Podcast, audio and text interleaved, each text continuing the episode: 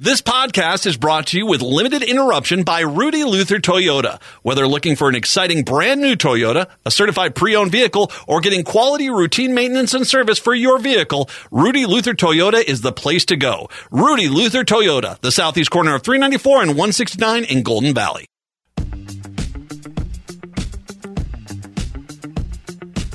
AM 950, the progressive voice of Minnesota. It's the Matt McNeil Show for your Monday. Good to be with you today. Matt and Patrick today. Full week for you. How about that, huh?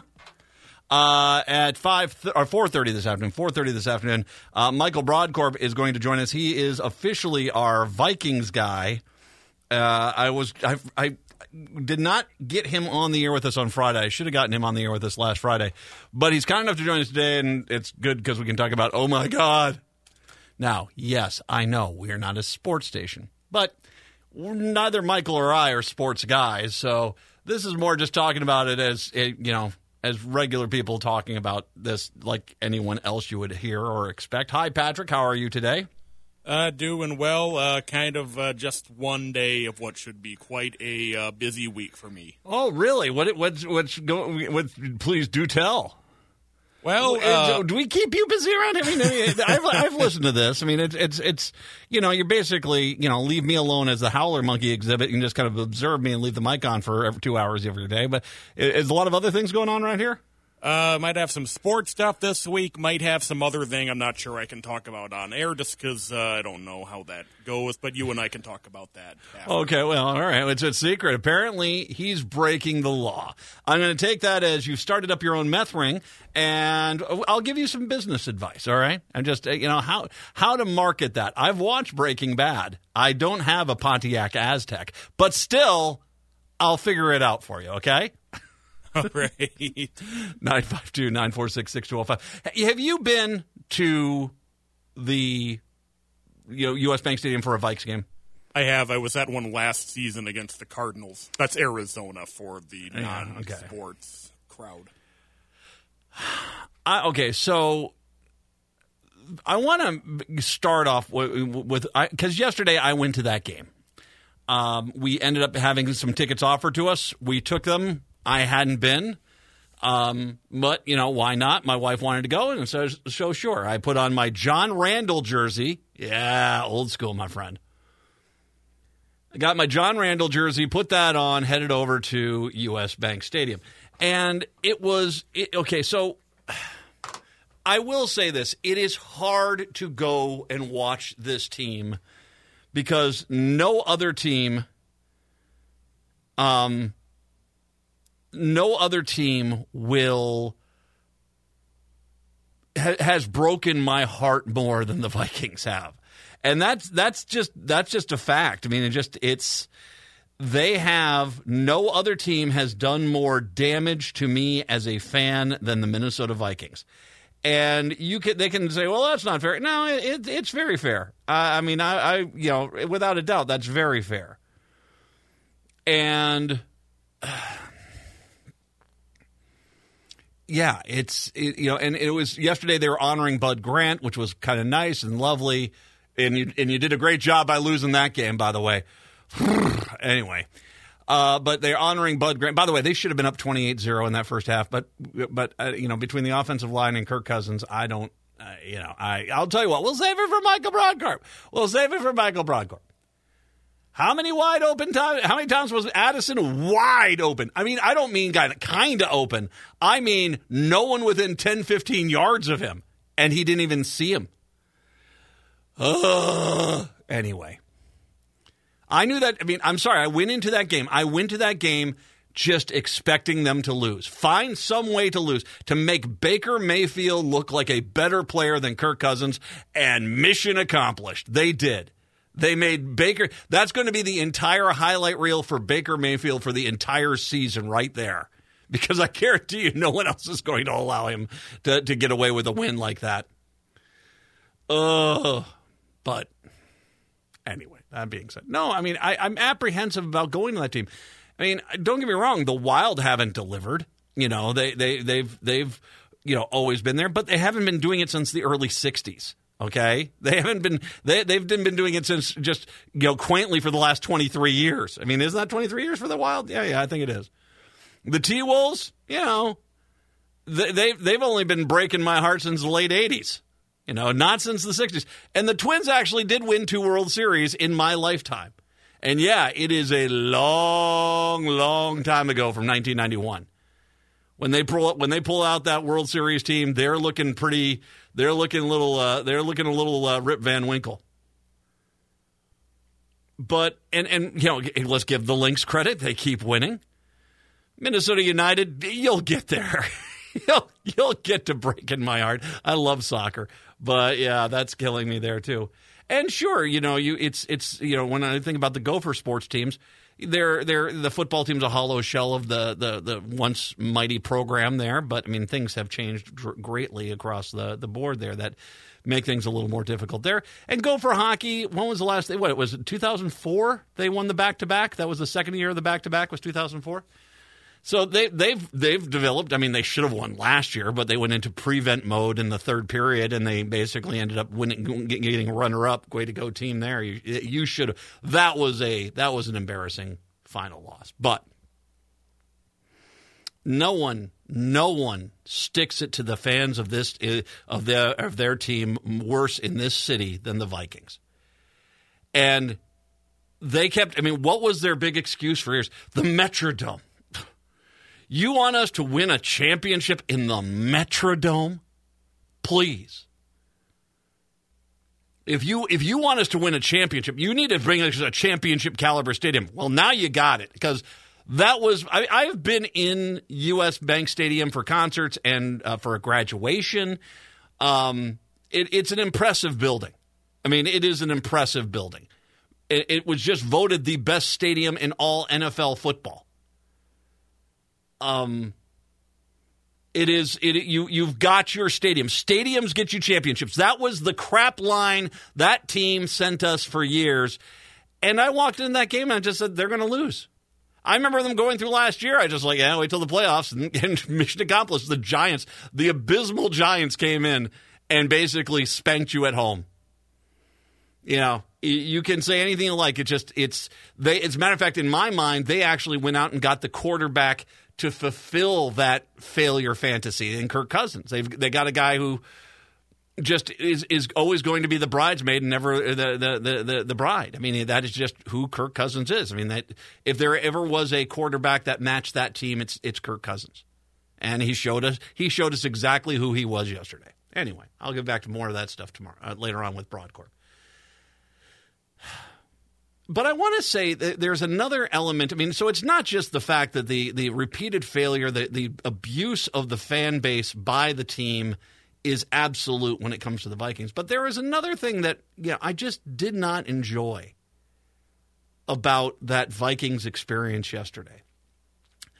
And it goes a long way to the the the vibe of the crowd. Now I, we just came we got finished up a week ago today with the state fair, and one of the reasons why, and Patrick, you you you've been in the state fair, you'll agree with this. I think one of the reasons why the Minnesota State Fair is such a good state fair is you have all the ag stuff. But you got Minneapolis, St. Paul. I mean, everywhere you look, it's Minneapolis, freaking St. Paul out there. Would you agree? Yeah, I would definitely agree with that assessment. The the vibe of the core urban core is represented in that state fair. I mean, the food alone, I think, is a is a great example of that.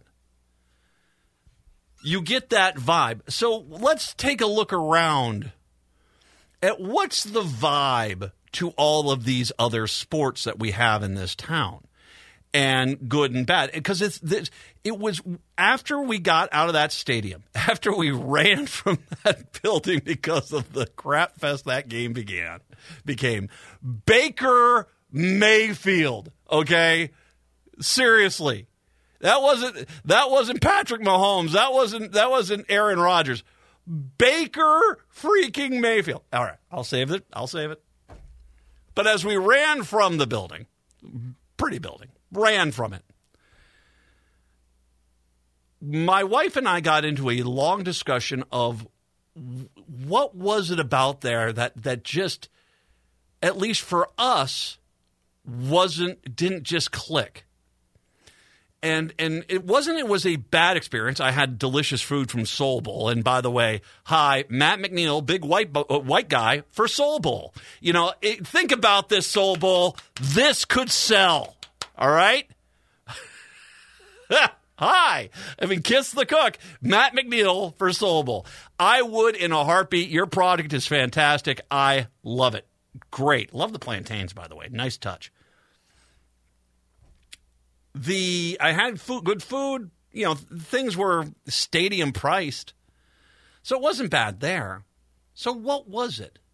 And it was the vibe of of that. And I'll get to that in a second. But let me run through the rest. First of all, the Gopher teams, I mean, it's a college vibe. I mean, you go to Gopher football, eh, you know, Mariucci, Williams Arena, it's a college vibe. You got alumni, you got this. But I mean, if you're not a alumni or a student at U- University of Minnesota, you're pretty much probably not going to be going to too many games. You know, um, I, I I still think pound for pound, I love the Twins. I do love the Twins and I love baseball, but I think my favorite live in person viewing experience is Gopher hockey. I just love Gopher hockey. It is just fun. It's a good arena. It's a good vibe. It's it's college there. So, you know, that, that that's what you get. The University of Minnesota, and I'll just go I'll throw St. Thomas in there. You're just going to get the college vibe. That's that's what you get. Minnesota United. Of all the teams I think in this town that truly have more of a Minneapolis St. Paul vibe itself within their arena, I'd say it's Minnesota United. Uh, don't get me wrong. I, I, think that you do get a little suburban there, and I think that I'll, and this will be a thing I'll repeat. You, you, are selling high end tickets and luxury boxes. There is going to be a suburban element to all of these teams. But with with United, I think they do the best job of really encapsulating Minneapolis St. Paul within the experience over at Allianz Field. The T Wolves. The NBA is interesting. They definitely have this urban feel, but once again, as I just mentioned with Minnesota United, you're selling three thousand dollars seats on the at courtside. You've got a wealthy suburbanite feel as well. But I think that it's a it is a nice con. They've they've developed definitely developed a you know their own unique vibe within the NBA of this urban suburban mix, which is you know it and it works for them. I mean, there's a reason why they're very popular. You know, the, the the league is still, I think, probably uh, with the younger generation, the most popular of all of them maybe the NFL, but I thought I thought it was for a long. Uh, the NBA had actually kind of surpassed that, didn't they, didn't they? For a little bit there, Patrick. You know sports better than I did. Did they? Did the, the NBA actually, with younger viewers, was more popular than the NFL? I. It's close. Yeah, I think it's pretty really close. close. Yeah. All right. So they got their own unique vibe. The Lynx, um, I would call the Lynx metro area woman power, girl power. I've taken my daughters to those games, and you know, you want you want the impact of the Lynx. My daughters come home, and for two weeks afterwards, they're shooting hoops out in the uh, in the backyard. They, they, it's it's it's kind of that vibe. They've also have a championship, a bit of a championship feel them because they have won them. So it's a good product. I, I mean, I you know, it's got its own unique vibe. So let's get to the Twins, the Wild, and the Vikes because the Twins are very different. You go to a Twins game at Target Field, it's a very different vibe than when you go to a Vikings game or a Wild game. The Twins game, and, and this is, my, my wife said this, and I think that this is 100% spot on. The Twins vibe is suburban family. And I, I get that because when I walk in it's it, there's a lot of kids. I mean, you, walk in off the that right field plaza there by the Big Glove and by Harmon Killebrew and Kirby's statues.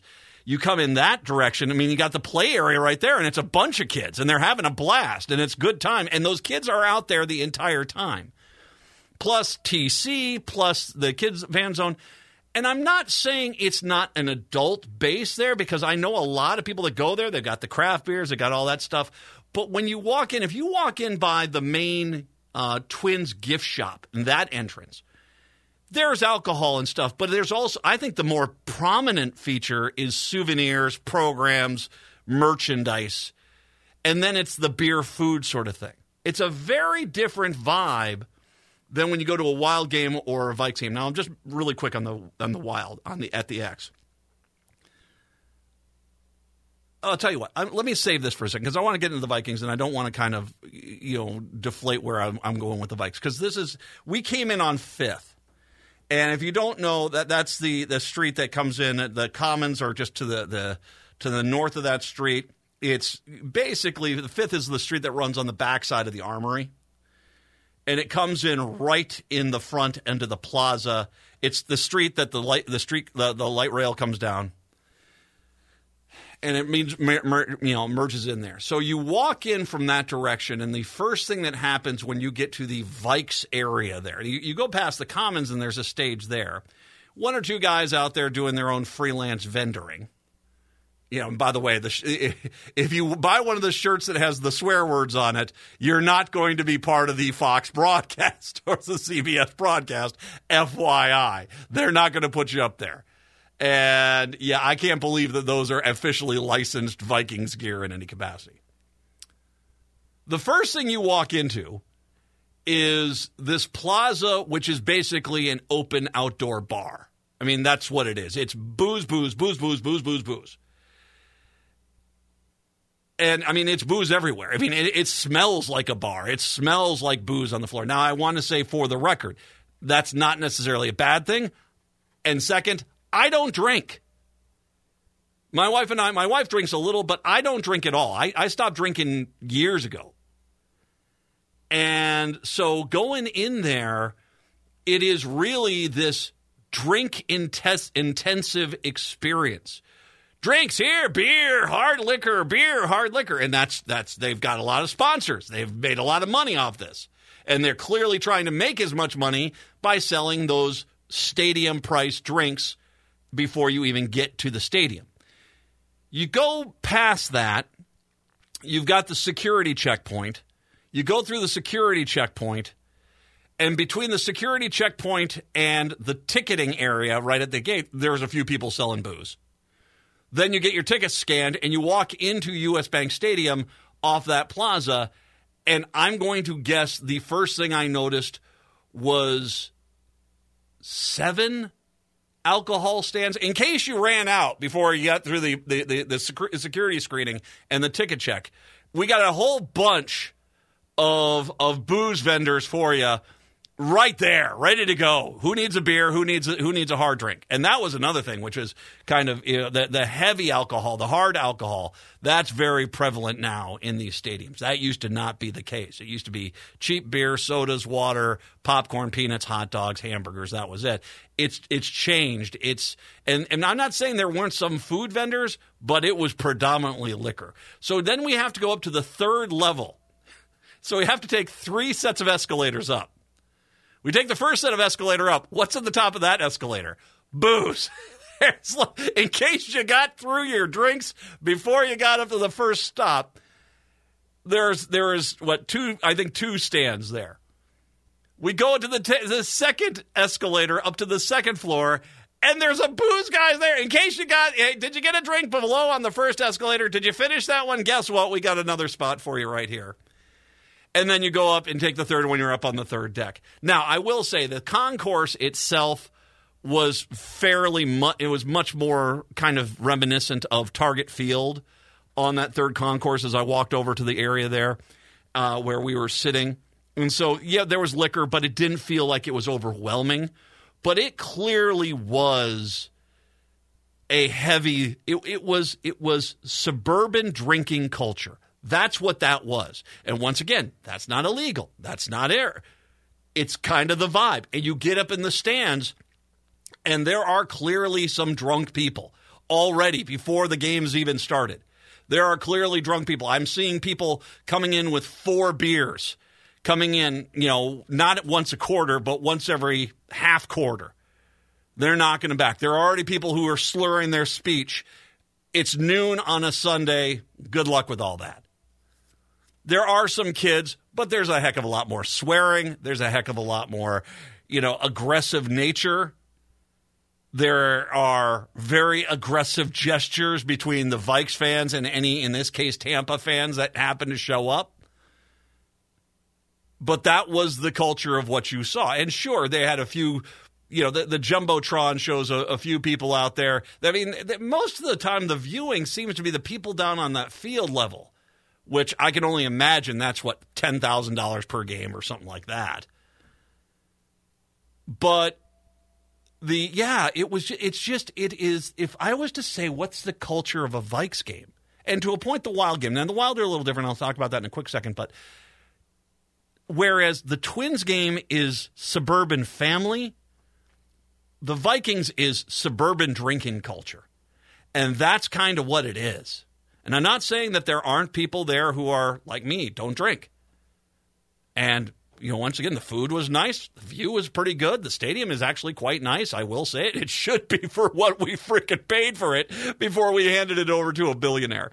The product sucked, but, you know, and the tribute to the Bud Grant was quite nice but that is a very suburban drinking culture experience. It's very loud, it's very aggressive, and it's that's what it is. Now the Wild are a little different.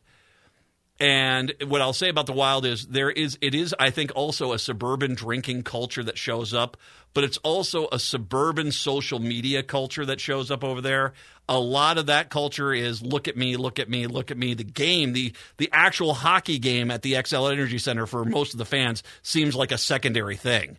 And that's just kind of the vibe you get from that there. And that's different. And I don't know how you fix that. I mean, that's why I think the reason why the Wild aren't really compelled to try to make themselves better. They don't need to make themselves better because they've made themselves into an event. And I'm guarantee you they're making money there. But that's just the, the kind of vibe. Let me take a break. One other quick observation I want to make in regards to veterans issues, and I can talk about this because I'm a veteran myself, a disabled veteran of that matter, of the U.S. Army. I will talk about one of the things that really, to a point, okay, it's nice, but hey, have you thought about doing this? when it comes to veterans. 952 946 6205. 952 946 6205. We'll take a break. Come on back. It's the Matt McNeil Show right here on AM 950.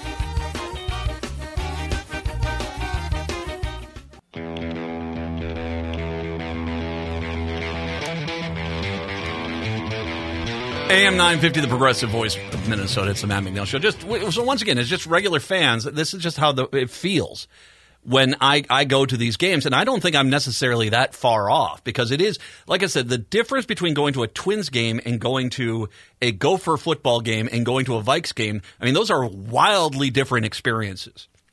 And don't get me wrong, I, am not saying that this is bad in any capacity. It's just be prepared for what to expect when you go to these experiences. I guarantee you this: the Vikings are making coin. I mean that that stadium is jam packed, and they are selling a lot of booze in that place. But that's what the culture is. It's suburban drinking culture. That's what it is. That's not illegal. That's not that's not different. It is their vibe, and that's where and they're making a lot of money. That's at least the f- way it felt. Patrick, you um, you said when we were talking about the Twins, there was something you noticed about the Twins too. There's definitely a lot of a vibe of you know the the, the good old golden days with the. Uh, you know, they, they try to mix the past and present. I don't think they always do it successfully, but you know, you'll go out there and you'll have, hey, we've got Janet out here from Marshall, Minnesota, or from International Falls, or Watertown, South Dakota, celebrating her 85th birthday here today. Mm-hmm. So you kind of get a lot of that at the Twins game. I think they have tried to bring in some more modern, as you know, they've got a DJ and you know things like that. But oh, they they they bring out the old. I mean, don't get me wrong. I think both teams, the Vikes and the Twins, bring out the old legend players. They dust those. They must have them stored in the building because they wheel those guys out. I mean, Ahmad Rashad was out there talking for the uh, for the Bud Grant thing. He looked great, by the way. Ahmad looked fantastic. Uh, and they had also a bunch of other dignitaries out there as well. But no, you're exactly right. And the it, the the one thing that's a difference between the twins and that is the twins, like I said, and you can you can call it out as you want. They they hang their hat on those two World Series as they should. They've got the trophies for them. When you go watch Bud Grant, you know it it's there's a lot of there's a lot of positioning of what that was without mentioning the fact they never won one of the Super Bowls they, they it's it's it's the way they built the tradition. And don't get me wrong, Bud Grant was a top notch coach. He was as good as they get. He did not win the Super Bowl. And like I said, starting this off, I think that's one of the things that I have a hard time with going to a Vikings game is that that is a franchise that has always been the bridesmaid and never the bride. And so to tell to sell me on tradition and experience, it's hard because oh, you mean the four Super Bowls we didn't win? Oh, okay, sure. But yeah, it was Bud Grant, and he was a fantastic coach. You know, it's it's kind of one of those things where you know the, the Denny Green you know, you know, missed field goal, you know, NFC Championship game. You know, and, and, I have zero doubt. I think no no one here has any doubt that that team would have probably won the Super Bowl if they would have gotten to the Super Bowl. Unfortunately, they didn't, and that's the end of it. I don't think this. My gut feeling is this Vikings team will be six and ten, and I don't think the coaching staff will get let go. I think that the end of the, the, the, the, that at the end of this season, the Kirk Cousins era in Minnesota will be long gone, and they'll they'll basically give um, you know you know, uh, uh, know the uh, oh who Jordan uh, Jefferson. Um, they'll give him everything that he wants just to keep him in there because that's the guy that's going to keep him in the stands. We'll talk. I guess I'll talk about that more later. Here's one thing, and this goes to all sports, but God, the NFL does this more than anyone else it's great you guys do all that veteran stuff. You you talk about we got the pride of the veterans. We're doing a flyover on a covered stadium. Okay, fine. At least I heard the helicopters and they showed video footage of them, but you couldn't really see them. There's lots and lots of, of you know veteran, pro veteran, pro veteran, and that's great. Tell you what, you want to show me you're really pro veteran, and this goes for every freaking team out there. Take two of your sections that are r- down on the first level that are maybe not 50 yard line. I'll let you have that, but maybe at the 35 yard line. Take that whole section and make that a veterans only section that you have to be a veteran and the tickets are available and you you know that you that they're for veterans and they are they are affordable seats. And show me that. Because I mean I've talked about this before. As a veteran myself as a disabled veteran it's nice that you guys do this thing. But if you really want to show me how much you care about the vets well put your money where your mouth is say you know what? We're going to have we could sell this for for $4000 a seat. We're not going to do this. These are going to be $40 seats and veterans and their families get to see, use these every single game. That would show me something. That would be better than a POW MIA flag up on the wall. It doesn't mean that I don't appreciate you showing your support, but you want to show some real support for the veterans. Put the money where the mouth is. I, have talked about this with like with with like Home Depot. I'll notice Home Depot has these parking spots are reserved for for veterans. Well, that's great. That's great. How about you give them a twenty five dollar discount on anything I'm about to buy? I mean, I mean, that's really the case. And here's the deal the fact that you guys are so visible with it, you're you're using the veterans to market yourself. You don't have to do any of that stuff. You could just offer them those tickets in that area. And y- your actions would go a lot further at showing your compassion and caring for the veterans than the fact that you guys, veterans, veterans, veterans, veterans, veterans, veterans, veterans. You guys are getting more from the marketing of that than the veterans are. You are. You are. I can say this as a veteran, as a disabled veteran from the U.S. Army. You guys are using the veterans for your own marketing. And it's great that you are showing the veterans support. That's nice. But you're doing it so that you can position yourself as something patriotic at the you know at, at, you know and and and kind of acting like because we've shown these veterans because we have a few elderly veterans who have gotten one or two seats well that's great tell you what why don't you take two of your sections on the first level you know maybe like i said you don't have to make it 50, 50 yard line make it the 35 yard line take that entire section make it a veterans only section same thing for the twins same thing for the wild same thing for the t-wolves same thing for the lynx and same thing for minnesota united and the gophers as well Put your money where your mouth is. You really want to show me you support the veterans? No, make it make make one of your premier sections a veterans only area. That's an affordable ticket.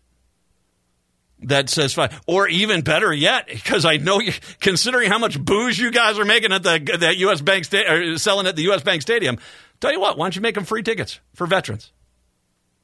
You can make sure they get distributed. They can't be resold. They have to. They are they are they are issued to a veteran and their family, and they have to show ID to get into that section. There you go. They're not going to be scalped. They're not going to be resold. They're just there. Do that. If you're a business, that's not a sports team, you want to do something like this, well, tell you what, just have a $25 discount to all veterans. They show their veteran ID card, they get the discount. Because that, you know what? That's supporting the troops. It is. And I'll take it. I'll take you marketing that. I'll take you marketing that so that you get the credit for it. That's fine. But if you want to really do something, as opposed to just saying we support the troops, put your money where your mouth is and show us that you do. My guess is going to be as well about to hear a whole bunch of excuses of why you don't, or what we really are doing, so we don't need to do something like that, and that's fine. It just as a veteran, I can I can it gives me a perspective to look at that and say, okay, uh, that's nice, but you know what you really could do to show you that you support the troops, and yeah, 952 946 6205. 952 946 6205. I'll get off this. Come on back. Uh, I got to, uh, I'm going to try, for, for, the, for the sanity of Patrick, I'm going to try to wrap up the SRO thing as quickly as I can, get into some other things here as well. 952 946 6205. It's the Matt McNeil Show right here on AM 950. AM 950, the progressive voice of Minnesota. It's the Matt McNeil Show. By the way, shouldn't mention, not only are we here back for a full live week worth of shows, but Ghostbox Radio is live all this week as well. Brand new shows all through the week, including uh, Lori Lashman and Mary Newstrom from Souls of Spirits Expos. That's Ghostbox Radio. If you're not listening to it, we've got an insanely quality lineup for you all the way until midnight tonight. Uh, you know, you've got uh, uh, the Rick Smith show coming in at eight o'clock. Uh, you've got uh, you've got uh, Ghostbox Radio at ten, and then of course Patty Vasquez from eleven until midnight, right here every weeknight, right here on AM nine fifty. Just quality stuff. So go out and enjoy them. As once again, Ghostbox Radio, all brand new this whole week. So make sure you go check that out. 952-946-6205. 952-946-6205. Speaking of honoring veterans, it is 9-11. Um, it is um, a, a, very solemn day. I've I've talked about numerous times over this holiday, uh, the uh, the commemoration of this day, the the official uh, you know uh, recognition of 9/11. That the I, will never. I, kind of. I mean, it's just it's scorched in my mind that morning. Um, just you know, at, at that point, being on a a very you know non-intrusive, more informational internet at that point, and hearing um, uh, the local radio station talk about oh plane hit uh, hit the World Trade Center, and you're thinking to yourself, it's a. I was thinking to myself, it was a. Uh, um, a you know a, a, small plane that just you know for some reason a sightseeing plane or something like that that accidentally crashed into it, and it was then when a second plane has hit the towers, I remember stopping and scrambling and running downstairs to where our television was and turning the television on and realizing, oh no, this is something very different. And then I'll remember when the Pentagon, the guy was, I think it was the NBC News, was the Pentagon, he just said the entire building just shook. Something hit this building. And he said, I got to go. And he, you know, shut down. And it was, I think that was the NBC guy that was there uh, in realizing that the, the, United States was under attack.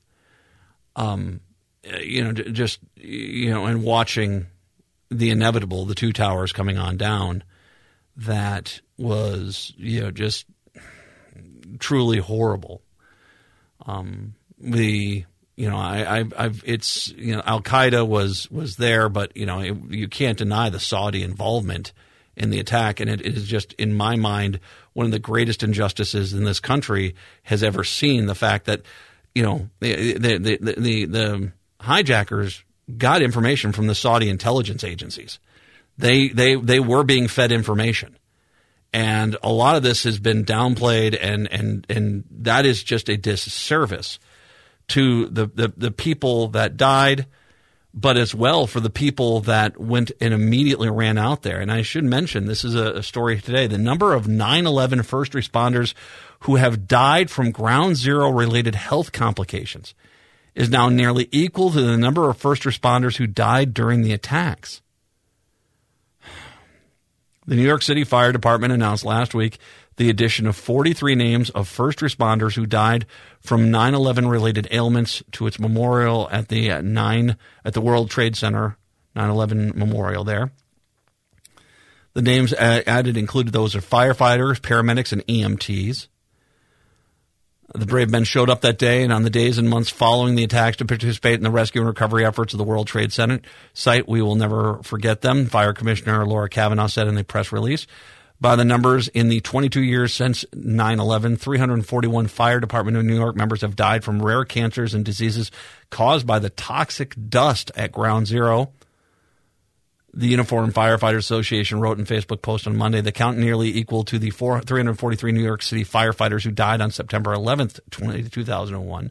According to New York City Police Department, 23 police par, uh, officers died on 9/11 in the years since. 230, or excuse me, 323 members of the force have died from 9/11 related illnesses. So that's you know what a 12 times increase to the people that died on that day. Health ailments related to 9 11 have Im- impacted members of the FBI and the Department of Defense as well. FBI Director Christopher Wray said last year that 21 FBI employees have died from related illnesses from the years after the attack. Increasing funding for the 9 11 Victims Compensation Fund has long been a subject of ongoing effort in Congress. In 2019, the Senate voted to secure funding for the fund through 2092. The New York law called the 9 11 Notice Act will require large employers to inform current and former workers who are present in the exposed zones of the attacks about their eligibility to register for federal programs providing compensation and health care for the attack victims. Should mention Jon Stewart, the Daily Show host, has been one of the most vocal advocates for the first responders. And if, and, and if you've ever seen, if you ever did have the chance to see any of the interviews he did with the people that were there and people who were dying who in one of their last acts came on his show to plead for better support for the first responders of 9/11. It's it's truly heartbreaking stuff. Um the bill by the way, the 9/11 Notice Act was signed into law today. On this solemn day of remembrance, let us not only honor the lives of those lost on 9 11, but also extend our support to the survivors, their loved ones, and the first responders. They said in a statement. That was just, that was a truly, I, you know, I, have I've watched the French filmmakers, and, and, and, you've probably seen them as well, the, the video footage from that moment where they, uh, they were out there just doing a, uh, some film work uh, covering New York firefighters and happened to be there when the uh, plane crashed into the, the, the first tower and they rolled out there. And then the footage that they had, which was truly remarkable full footage of what was going on inside the World Trade Center towers. I, I, I think personally, um, if we can run It's a Wonderful Life every freaking Christmas in this country, why in the world we can't air that video footage every single 9 11, I don't know. We should.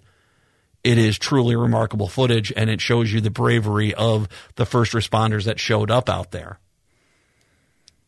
Um, it, you know, I, I, you know, it, this was not an attack on one of us. It was a attack on all of us, and we should remember that. And it, and it shouldn't be political. But one of the things that I really have a hard time with are the people that scream that and then immediately try to turn this into something that it it wasn't to benefit themselves.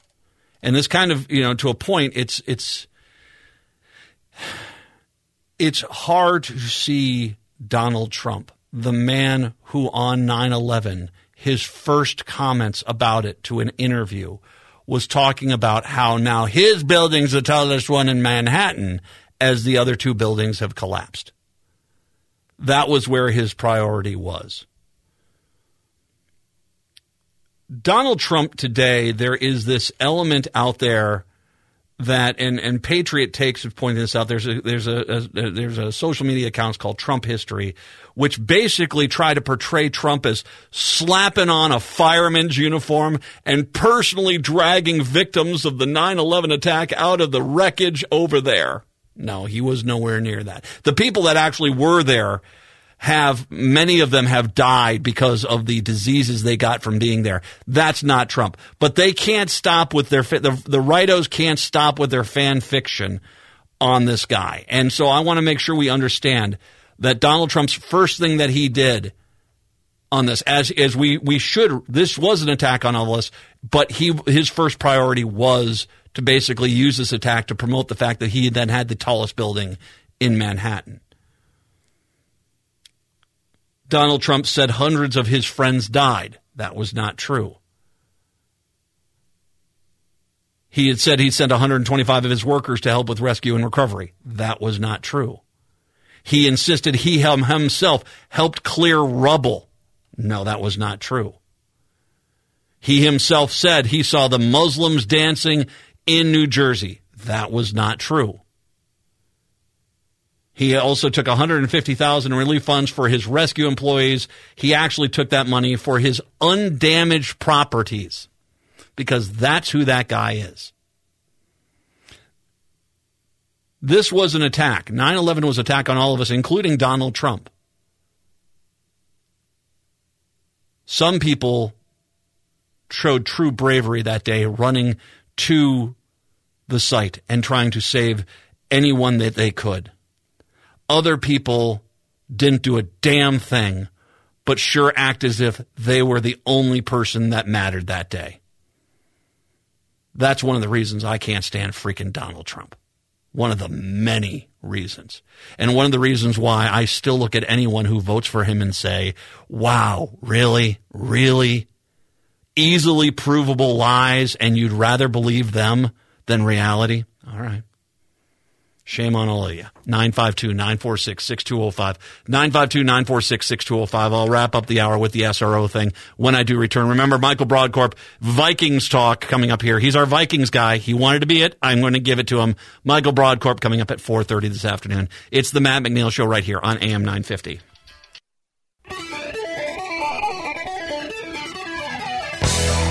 AM 950, the progressive voice of Minnesota, the Matt McNeil Show. All right, so Last two weeks, we've talked heavily about the SROs because, once again, in my personal opinion, the Republicans are trying to make a political issue out of this when the reality is, once you start looking at the entire argument, that comes apart. And reminder that still Republicans today don't want to exactly explain what they want police to be able to do without consequences in these schools. They keep talking about the language is vague. They keep talking about how that that uh, you know that we need to give police tools. They don't want to really talk about what what they really are endorsing in schools at the hands of police officers. So once again, just really quick, I want to reiterate this because this is a hard. The, the Republicans have not been able to get traction with much. And so they're desperately, and frankly, I think they're desperately hoping something bad happens to kids so that they can they can have a political talking point, and that's kind of the scary part of this. But I want to talk about student school resource offices, SROs, and just make sure you have all the facts. And I'm going to repeat these, but I'm going to try to do it quickly because I don't want to make too much time on it.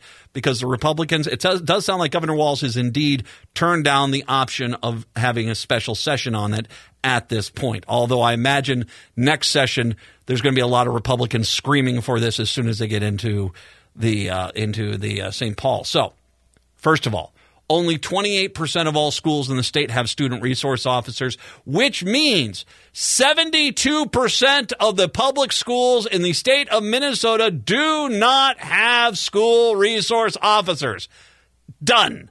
72%, the overwhelming majority of schools in the state do not even have school resource officers. So when they try to make it seem like every school is now less safe because there's no student resource officers, uh, school resource officers, that's actually untrue. Most schools do not have them. Of the 28% of the schools that do have that, there are plenty of schools that are okay with the new rules, which is brings up an interesting point. But a reminder: Duluth, Rochester, Bloomington, Minnetonka, Lakeville, uh, Chaska, I believe it is South Washington County. Brooklyn Center has said they're putting their school resource officers back in the school.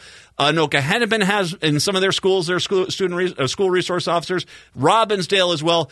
If you take all the school districts that are keeping their school resource officers in place, we're talking about probably, and this is a pure guesstimate, but considering the size of the school districts we're talking about here, that this is something that this this school resource officers not being there is something that affects less than 10% of the public schools in the state which once again if i can get back to the one question there is the question whether isn't whether or not the school resource officers this new language is bad but why are some police departments perfectly fine with the new language, okay with it, and working within the realm? Why are the other police departments not?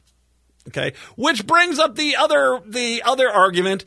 Um, why are most of the places that are having a problem with their school resource officers far right red areas where the point seems more to be having the press conference with an outraged far right sheriff or police captain screaming about the Democrats are out of control and the far right city council screaming the Democrats are out of control and the far right Republican representatives are screaming the far right is out of control. Now, the other things to remember are this every argument that the Republicans make about this bill that it will the police cannot stop fights, they can't stop murders, they can't stop crimes, they can't even pull students off each other. All of those are lies. They can do all that stuff with this bill, this new change. They just can't physically assault a student in certain ways without cause. That's that's the only change. And that these rules have existed for 10 years for the kids for special needs. Which brings up the other big question why is it the Republicans had no problem with the special needs kids having these rules in place? And if they didn't have a problem with that, then why would they have a problem with these special needs kids getting the same rules in place for every other kid? And then on top of that, are they saying the special need kids don't need the protection? I don't think that's the case. Hour two, that's coming up next. Hour number two of the Matt McNeil Show on your Monday. Good to have you with us today. Matt and Patrick here. Michael Brodkorb coming up here a little bit later on. Uh, and we go, we're, we're loaded with shows. I got to see if I got to get Dr. Joe on. We'll get hopefully cool again tomorrow. Uh, I got to see if uh, um, we're not going to have Stein this week. So I got to, no Stein. I guess he, he's got to go get his pig polished or something like that. He's down in Iowa. It's what they do down there actually, I'm surprised we still get him. He's he's he's kind of getting pulled in a lot of different directions. So it's always a pleasure to have him on the air. Not this week though. Uh, I'm going to see if I can get Schecter. Cliff Cliff's always a nice get on a, on a Wednesday as well. Uh, plus other guests throughout the week. Uh, so make sure you're, you're you're with us all week long right here on AM 950. Uh, I do have um, the, the, the basically the Ruth Richards special election is going to be early December. The primaries are going to be sometime in November if that happens, but that's going to be that district, which is what Eagan, Inver Grove Heights down that part of Burnsville down that way. So just FYI, that kind of set that up. Um, it's 60 it's a 65 35 democratic hold so I, I i can't make that call yet but so far every republican who seems to want to run is like MAGA and so i think we'll hold it i i'm just i don't want to go out on a limb too far though I was going to ask if even any Republicans had announced they were going to run. Because there have been a lot of DFL interest yes. in that, in running for that seat. But yeah, like you were saying, the only the only Republicans are people who are just completely out there. Well, how much money do they have in their bank account? Forty seven dollars, something like that. so you know, we'll get you. We're going to get some. We're going to get some pizzas and some crazy bread, so you can have whatever's left over after that. Good luck in your campaign. That's why I think so far it sounds like the only thing they've got on the right is this MAGA. I want to burn books outside of the school and force everyone to worship my version of God. You know, that's a well. Good luck. Good. No, no. Good luck with that. Oh, yeah. We can't make that call now. We have to wait. All right. We have to wait. We have. Damn it. I guess we're gonna have to wait till Christmas. Get, tell tell me the SRO story won't be the the the this that the, the the holy focal point of that entire race. We'll have to see. 952-946-6205 or or abortion. But you know, Republicans don't want to talk about that. They are trying to kill our city. Can I just Patrick, they are trying to kill our beautiful town of Minneapolis, which is gorgeous, by the way. I was down there yesterday. I know, uh, war zone apocalypse, hellscape, zombie world. No, I know. But it's delightful. Have you seen the dining options downtown? It is nice. And some outdoor seating. It's a, it's, it's, it's a popular and happy place, man. I have seen the options down there. Got some pretty good stuff to check out. For a demilitarized zone, you're not going to get better seating. You're just not going to get better seating.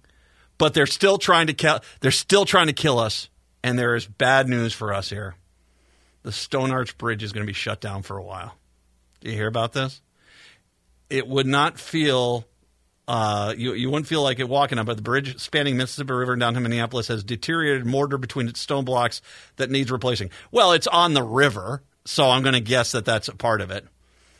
Starting next spring, the bridge will be closed for a reconstruction project expected to last through spring of 2026.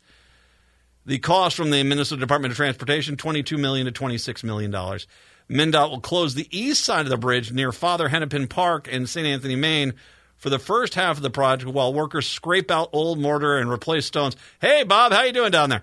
Uh, replace stones. That's a skill set I don't have. You have that skill set, rappelling down the side of the Stone Arch Bridge to do mortar work. That's not me. That's not going to be me. Hey, Phil. Hey, we'll get you a cold one after the sh- after the shift over here. Okay. Um, they're going to be scraping out old mortar, replacing stones found to be in poor shape," said project manager Amber Blanchard. Then they'll reopen that side, close the western half of the bridge near Mill, Mill Ruins Park in Ahwahnee.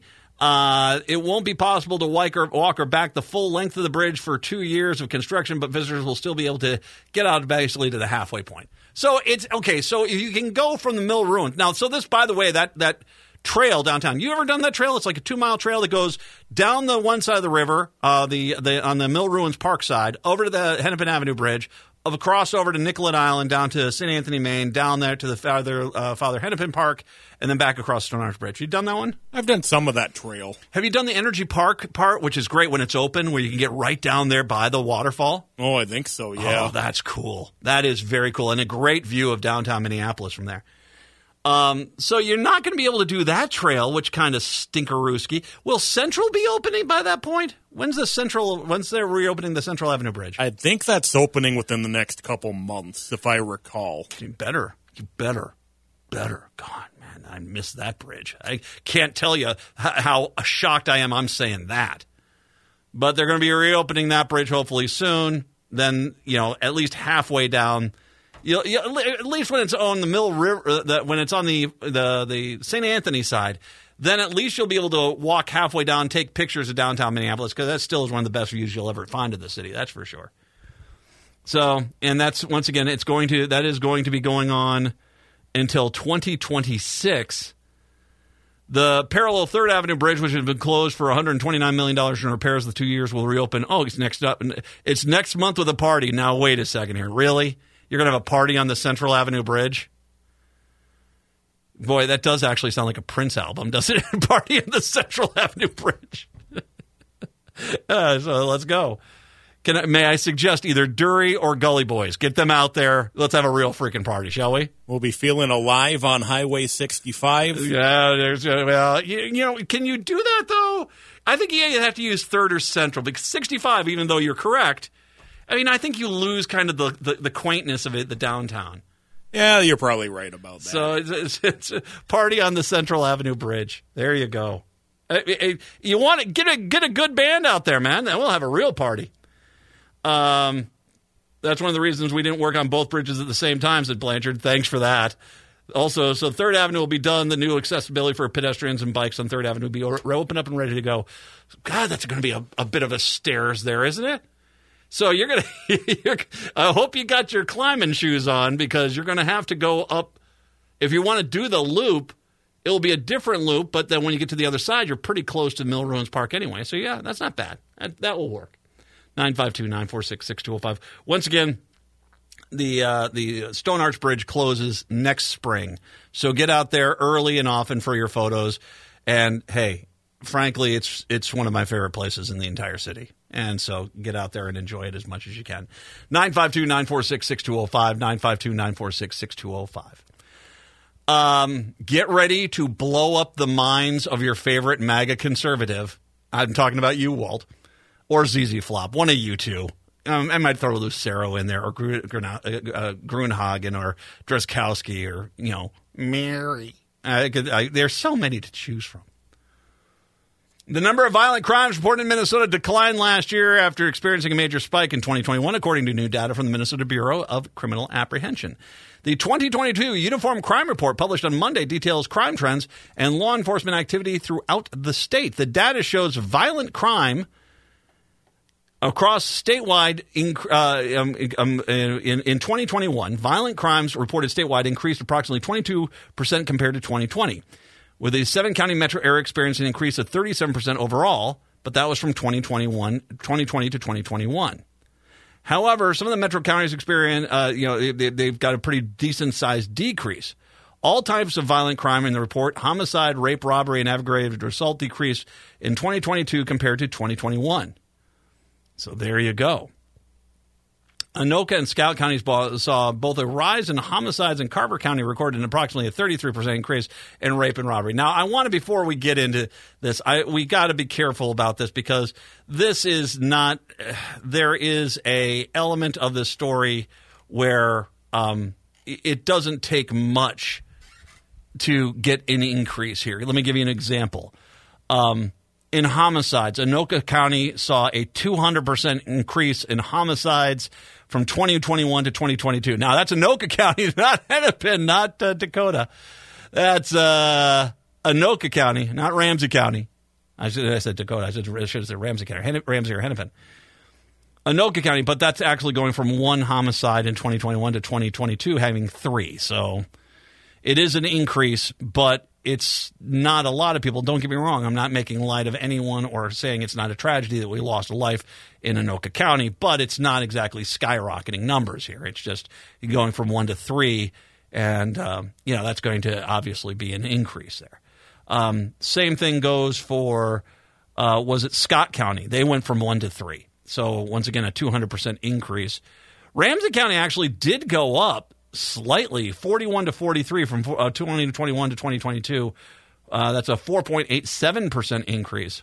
But let's do the rest of the counties in the metro area. This is homicides.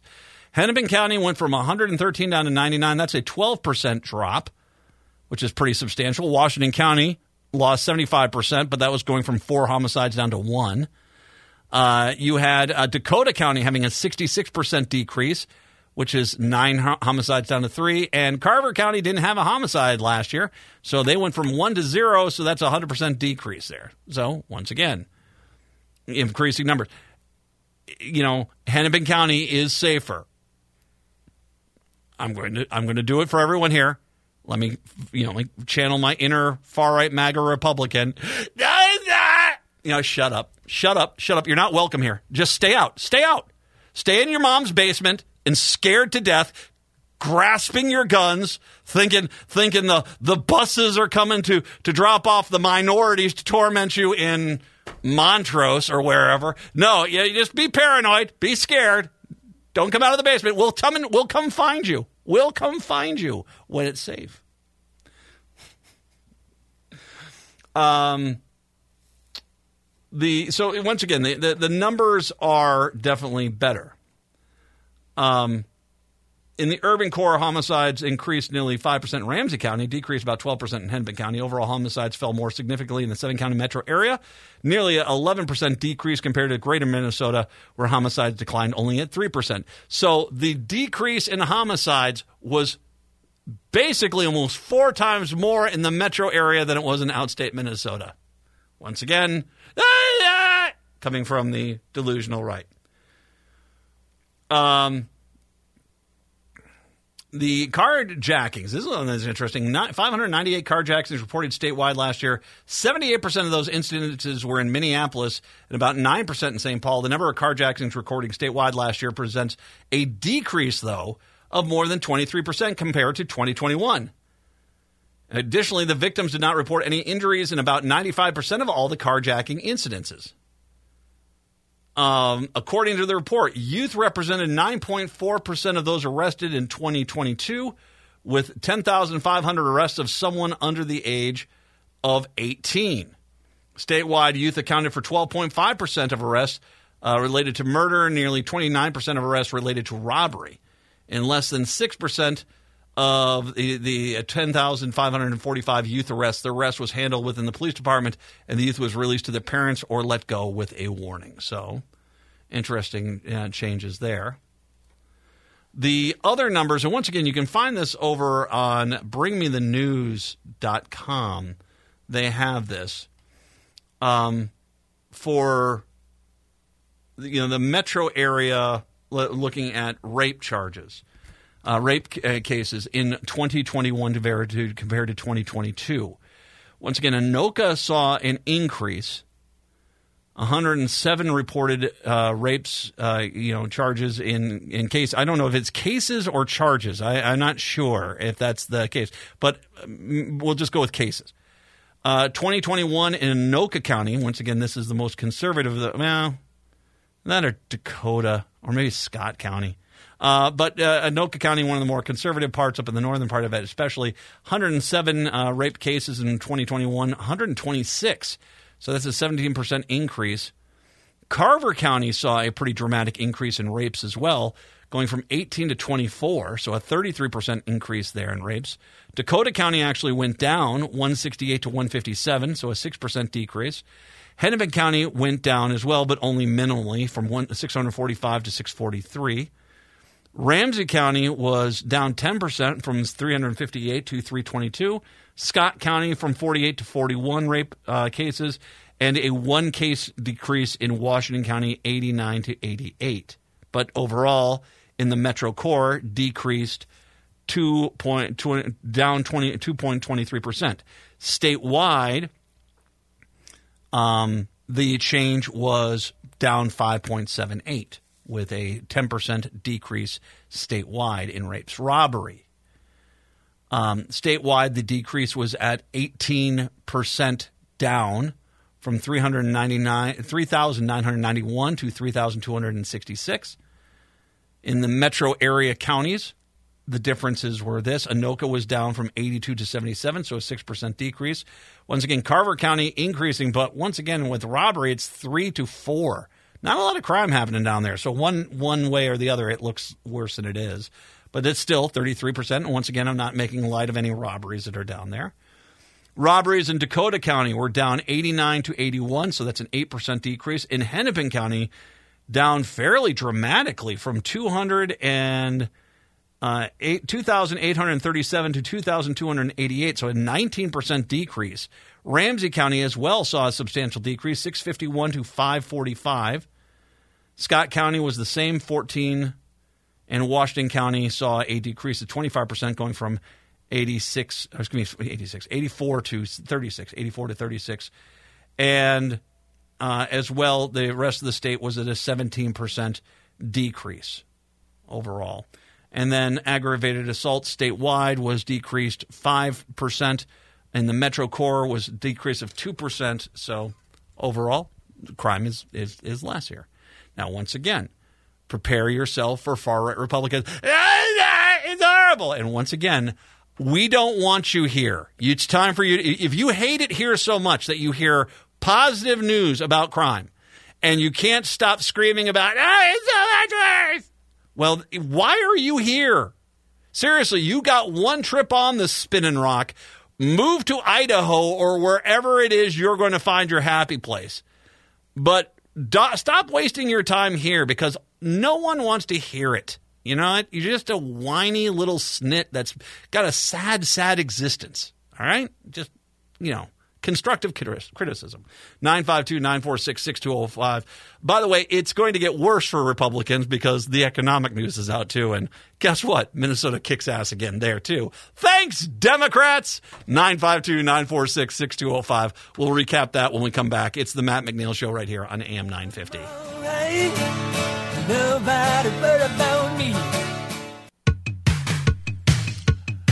AM 950, the progressive voice of Minnesota, the Matt McNeil Show. So, the not only are the crime stats going down, the economy still is pretty humming here in Minnesota, but it's not completely good.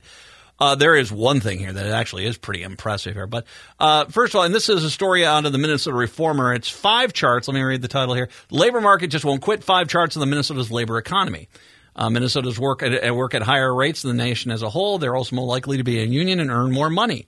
It's good to be in Minnesota, said Aaron Sojourner, a labor economist for the W.E. Upjohn Institute and for Employment Research. Now is especially a good time as the labor shortage is putting up, pushing up wages for low wage workers and creating opportunities for people with less formal education and other barriers to employment like criminal convictions. I know of so many people who have said in the last six months – that people have either moved here because the economy is good or because they think with the climate change they're going to weather things better in Minnesota than other places. It's one of the two. But yeah, okay. Uh, Minnesota labor force participation consistently is high. Um, it is so much higher than the U.S. average, which, once again, when you look at the U.S. average, you got to remember there's a lot of places that are way below that. So to get the average, the U.S. average looks to be somewhere in the area of 63% of the labor force is participating. In Minnesota, it's closer to 69%. So, yeah, things are going a lot better here in Minnesota as far as labor force participation. It's consistently high. And according to this graph, it's on the uptick. Here's the one that is really a good sign because I want to take quick. It's time for Matt's Math Corner. I have to explain the difference between average and median, okay? The average is you take everything together, add it all up, and divide it by the number of things that you put in there, and that will give you the average. The problem with averages when you come to looking at the economy is that you have a handful of people who basically have the personal wealth of Bolivia. And so it has a tendency of skewing the average really high. It's that kid in your science class that aced every damn test and basically helped the average overall, but blew the curve way out of the board, you know, that sort of thing. So you, you got to be careful when you look at an average. The median is a much better number to look at economy because what the median is, is where's the midpoint? That on one side of it are an equal number of people making more money than the median, and on the other side of it is the, the same amount of people making less than median. So this gives you an idea where the middle of the economic justice is, sort of thing. And in Minnesota, it's a lot better. The median household income in the USA is slightly, I think it's about 71,000. In Minnesota, it's about 81,000. You're making $10,000 more as the median number in Minnesota on Minnesota household income than the nation is. That's a great number. That is a fantastic number. Downside home prices continue to climb out of reach. I have a friend that just sold his house. Not exactly the best house, it's got a bad layout. Sold. Still, they it's not there. I mean, it's not like it was where a house is sold 20 minutes after it hits the market, but it's, you know, two, three weeks in most cases. So that's not a good thing. Also, not a good thing is union membership has softened a little bit. Uh, we're still above 14%, uh, but we were up to 16% and this was in 2021 was 16%. We're down to 14%, somewhere around there. We're still well above the United States average, where it's basically um, 10% is the U.S. average. But just you know, we you know you know go union. I mean, it's that's that's one way to ensure you're going to get better wages and better benefits. That's for sure.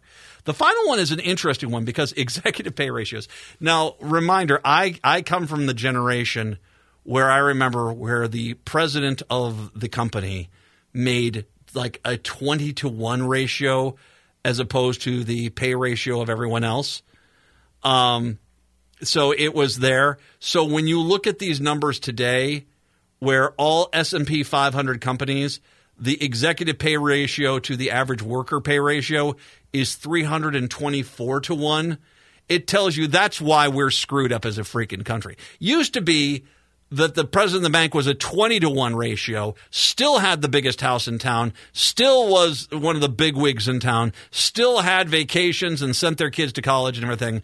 But it's it's this 1980s greed is good mentality that the executive class is somehow better than the shareholders, the, oh, the the stockholders, the employees, the the customers, the suppliers. That the executive class is somehow better. That is what screwed up America, and it screwed it up really badly. Now that is all S and P 500 companies, the 324 to one. But in Minnesota, the Minnesota Fortune 500 companies, it's actually dramatically better, 263 to one and still far cry from where it used to be, but it's a lot better than the national average. So at least it tells me the Minnesota executives have a little bit more of a conscience than the national guys do. And considering I've been to Florida and to Texas and to Georgia and some of these other places, I don't think that that surprises me too much. So, yeah, overall, once again, things going a lot better here, things doing much better for us overall and prepare ourselves for the MAGA. because that's the way they do it. They basically just try to scream their their opinion at everything. 952-946-6205, 952-946-6205. Okay, we're going to go a little sports heavy when we do come back. Michael Brodkorb joins us. He officially is our Vikings correspondent, and we have not had him on. We had game one blah, yesterday. We'll talk to him about the Vikes and football and other things as well. Michael Brodkorb, when we do come back, 952 946 6205. It is the Matt McNeil Show right here on AM 950. Tune in this Saturday morning right here on AM 950 for the Gardening with Joy and Holly radio show from 7 to 8 a.m. We'll be discussing types of soil you have and how you may want to improve them, as well as limited mobility in gardening. Our guest is garden blogger Heather Blackmore, and we'll answer your garden questions. That's all this Saturday.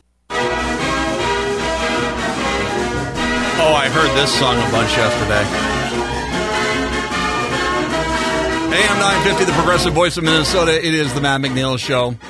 So last year we decided because Michael Brodkorb is a huge Vikings fan, and of course we have Michael Brodkorb on the air to talk politics. A lot of things. He he has great representation and great understanding of how things are coming from the Republican side of the aisle, and he also is, like I said, a huge Vikings fan, and so he wanted to be a Vikings correspondent. I, we have made him our Vikings guy. He is kind enough to join us. We, we, I regret the fact, Michael, that I did not get you in here before the season started because we get to start this sucker off on a sour note. But thank you very much. I appreciate you coming back to be the Vikings expert.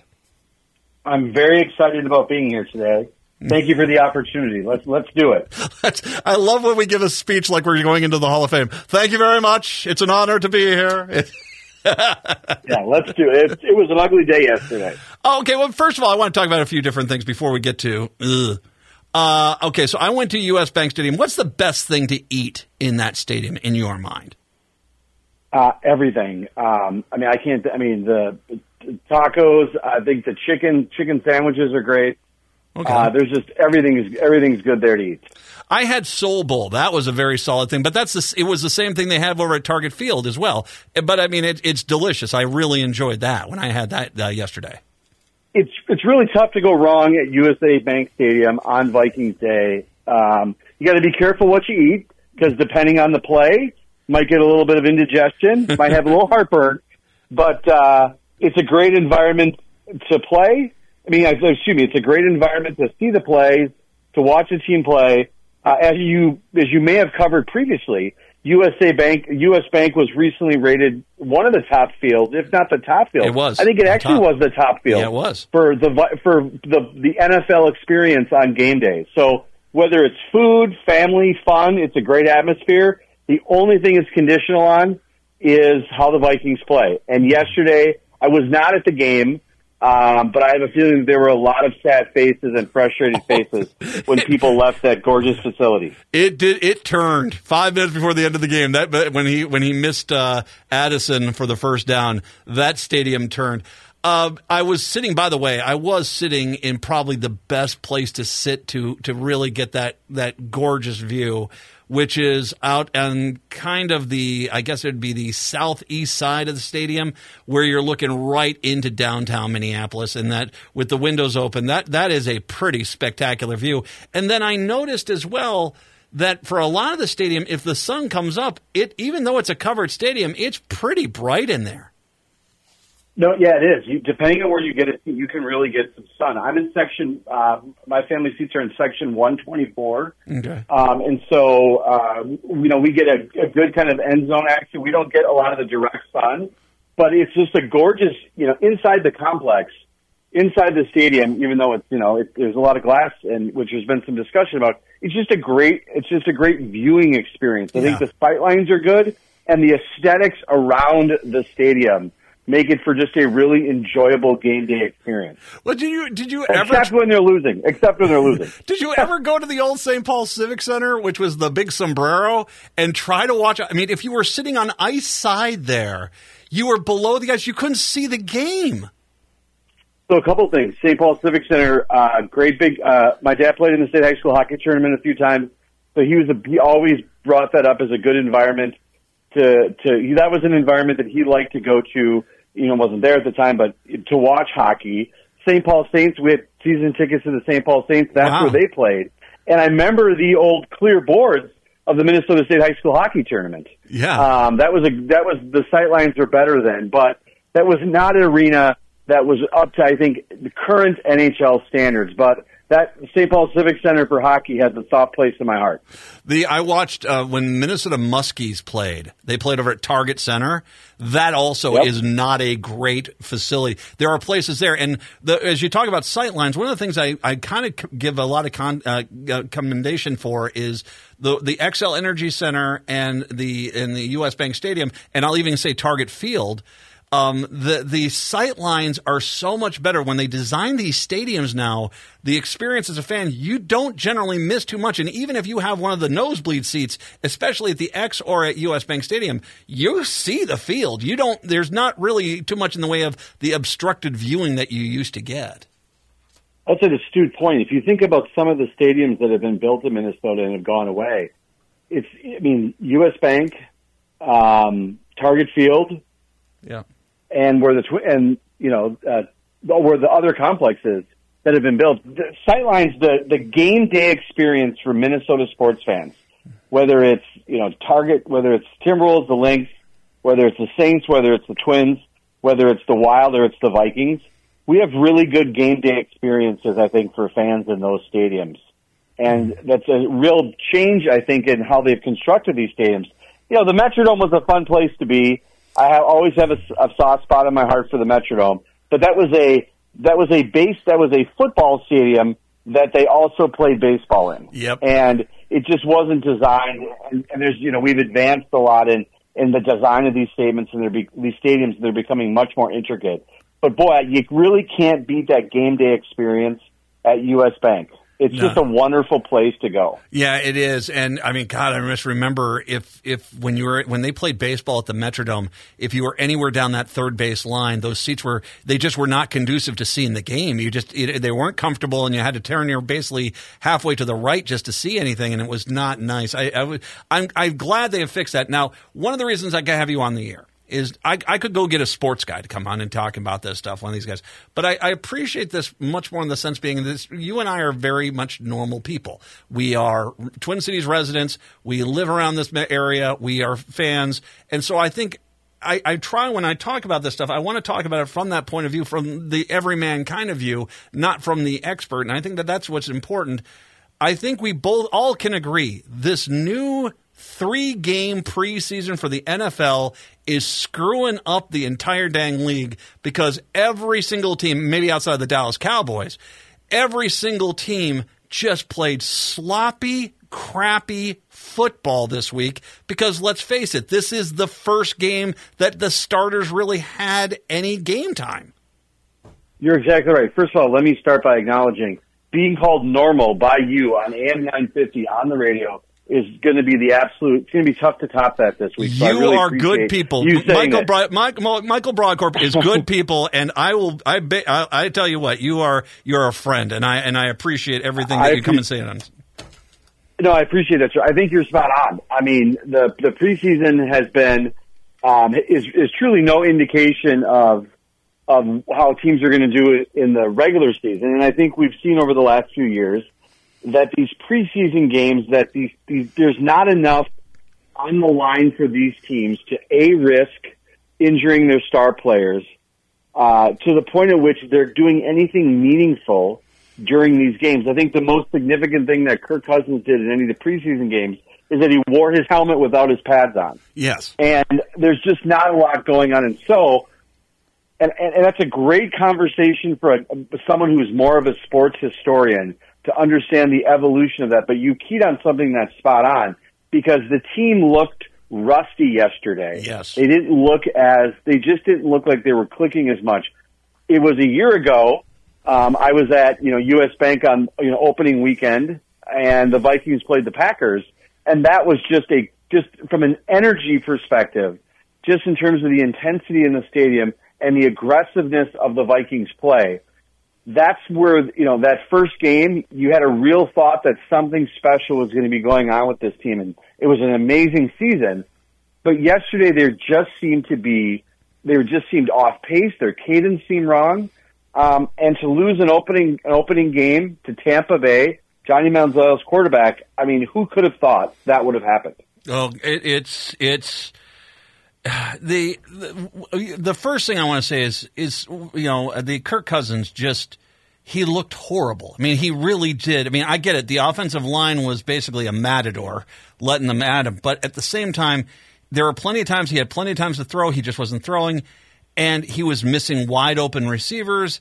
And just it was, and of course he they, he had two fumbles, a bad interception. He just did not look good. And I don't know how much of this is that you know, failure to play a preseason game at all, or is it just is he regressing? But if you're a Vikings fan, from what you saw from Kirk Cousins, if he is the guy that's going to make or break this team, I don't. I, I I'm very concerned about where this team is going. I have, and I, and I and I think the archives of our conversations will reflect that. I've always been somewhat mixed on Cousins, and yes, I, I, he can go he can go either way. And yesterday was an example of where he can go, and when he goes bad, he goes there quickly. Um, you know, there's always a desire, I think, and there's always a, a, a Monday morning uh, quarterbacking that goes on with Vikings fans where they are upset about losses and they analyze them. But that being said, as you pointed out, being normal guys just kind of sitting there either at the game or watching from home, there's not a lot to, to come out of that game and feel good about. Not to say that losses – you should ever feel good about losses. But there's a there's clearly this team. I think based on the first game has taken somewhat of a step back. You know they lost you know Dalvin Cook, they lost Adam Thielen, um, they've lost some key players. And the the concern I have, I was texting with some friends, you know, kind of forecasting the upcoming weeks, and there's a real possibility the Vikes could be 0 and 3 um, coming, you know, in the you know 0 and 3 here, and that's a real challenge. I mean, they got a tough road game. They're on the road this week in Philadelphia, and that's not a that's not been a good environment for for Cousins. And here the other thing is that it's a prime time game. It's a it's a spotlight game, and Cousins has not done traditionally well on these Monday night, Monday night, Thursday night kind of prime time games. He does much better on kind of the traditional schedule. Mm-hmm. So we'll see. Uh, we could be talking on Friday um, about a great Vikings victory, and everything that we said today could be could be washed away. But there's a lot of concern, I think, for Vikings fans with how they performed yesterday and what they have coming in uh, later this week on Thursday. I don't think the defense played pretty bad, but I do have to point out the running game. It I mean, we got rid of Dalvin Cook because he was supposedly past prime, but we had a bunch of guys that, for the most part, just ran right into the line every time and didn't get too much in the way. I think we had one or two runs that were a little bit longer, but just nothing of any consistency. And if you can't, you know, with the wide receiver core that he has, he's got a very good wide receiver core. If he can't get balls down the field, then this is going to be a very long season because – it's it's clear that the running game has at least once again in this context of this is the first time they're playing together in their regular formation. And from what we saw yesterday, if it's a bellwether of what we're going to see in the season, they don't have a running game that was nearly as as much of a threat as they did last season. Correct. And one of the other things that plagued this team yesterday is that the Vikings have have a and, and last year was somewhat different, man. I think we could say when the Vikings made mistakes last season, they seemed to catch a lot of breaks, flip of the coins and opportunities. Yes. What what was on display yesterday was the tr- the Vikings that we know, which Yeah. is they make mistakes at the worst times, critical mistakes at critical times. Excuse me, and that's where that's something that's very common to this team, and it's a frustration that I've had over the years. It's the reason I don't have hair. Uh, reason I pulled it all out is because of that. But last season, what was so refreshing about last season, Matt, is that they seem to be catching uh, breaks. They got they caught opportunities that they would never traditionally get. Yeah. And so I had a lot of enthusiasm coming into the season. But, you know, second year Kevin O'Connell as coach, boy, the Vikings sure looked like a team that I remember growing up. uh, and that's not a recipe for success. Oh yeah, there are some buttes there. But okay, so as much as negative as we're talking about this team, let's just point out one very specific fact. If the guy wasn't had wouldn't have been offsides on that field goal, they would have four you know, Tampa would have had four less points and basically that's the game right there. That as you talk about, you know, you know, bad breaks, a special teams blunder, you know, one person can look and say, sure, Cousins had all these problems, that the running game wasn't there, the offensive lines got issues. But the reality is, it came down to one play where a special teams guy was offsides and it gave four new downs to Tampa, and they got it in the end zone. That's four points, which was well, the, the deciding factor was three points. That's the game right there, and I think that that you know we should point that out. No, it's fair criticism, and, and that's and that's the type of breaks that the Vikings Vikings get. But I'd like to see, you know, one of the other things to be positive about is the, the play of Jordan Addison. Yes, I yes, mean, I think that he, if we want to focus on the positive, which we have to do as Vikings fans, we have to focus on the positive. Positive. I saw a lot of promise in Jordan Addison yesterday. oh yeah, And I think that, that we have the potential here for, you know, with Justin Jefferson, I hope his contract issue gets resolved here. Uh, you know, I don't know if there's an opportunity to get it done this, you know, you know, during the play here, during the next few weeks, or if it's going to be postponed until the, until after the season's over with. But locking down Justin Jefferson and ensuring that Jordan Addison has a place to play, we're going to have a, there's going to be wonderful targets with a prime quarterback in the spot. And there's a number of NFL teams that would love to have one and two receivers being Justin Jefferson and Jordan Addison. Oh. And Kirk Cousins is should ha- is now I think the pressure is going to be on him with those type of receivers to show that he's the type of quarterback can deliver the ball in their hands because that's going to be tough for him. He can't put points on the board with those guys out there. Boy, that's going to be on his shoulders. Well, But that and- was Jordan Anderson's play was just great yesterday. And here's one of the things that you see if you go to a game and you don't see on the television. And here's the problem. This is the thing. This is the last point, and I just this is what gets me concerned about Cousins. Is there were numerous plays where Addison had had shaken off his defender, and he was man to man pretty much all the game, and he'd shaken this guy off, and he was got ten yards. And it didn't seem like when you know the, the great quarterbacks, Mahomes and, and Rodgers, what they're doing is they send out five weapons, they're checking all five of them. Cousins consistently was checking one or two and kind of ignoring everyone else, and it showed. And the fact is, if he would have just looked over at Jordan Addison, Addison could have had one of the greatest opening games ever for a rookie because he was being left wide open, and just Cousins just did not see him. Correct. And I will also say one other point to be positive. I think there's a lot of things I liked about Brian Flores' defense yesterday. Yes. Um, there's, I think there was a marked improvement. I think they had less, they, they allowed, I think, less than four yards per play. That's a marked improvement from last year. And I, I just think to the point that you introduced, that I wasn't prepared for it to go that way, our conversation, but you're spot on to kind of lay that out as kind of the discussion point. These preseason games, I- think we're used to seeing a lot more explosion on on weekend one out of the gate, and it's it's clear based on kind of the the reformatting and and the kind of the way these preseason games are looked at that there's just not that you're not getting the kinks out adequately. That falls to the coaches prepping their players, you know, in practices, uh, in, in in training camps to make sure that they're ready.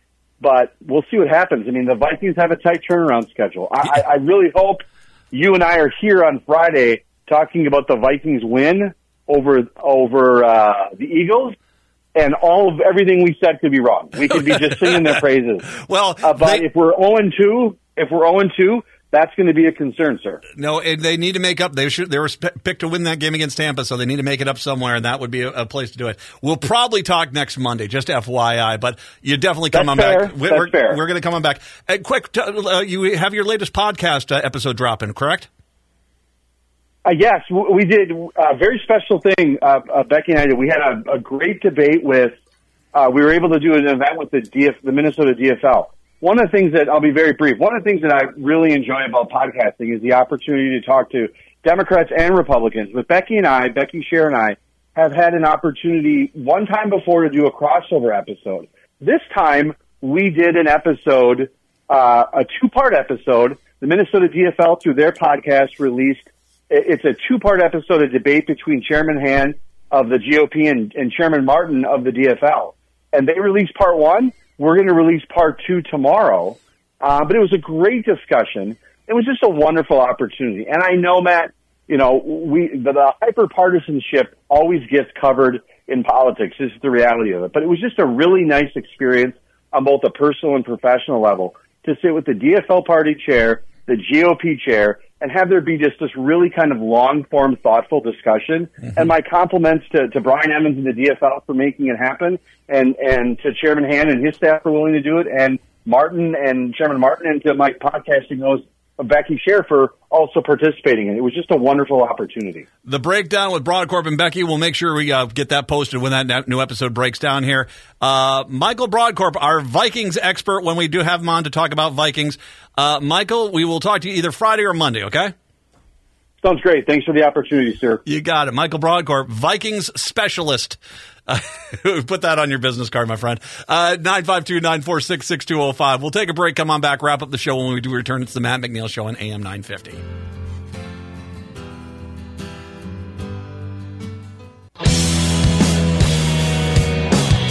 AM 950, the progressive voice of Minnesota, the Matt McNeil Show. But no, you know, I, I hey, I already know I'm going to get people because I get the same thing with Schecter when we talk about baseball.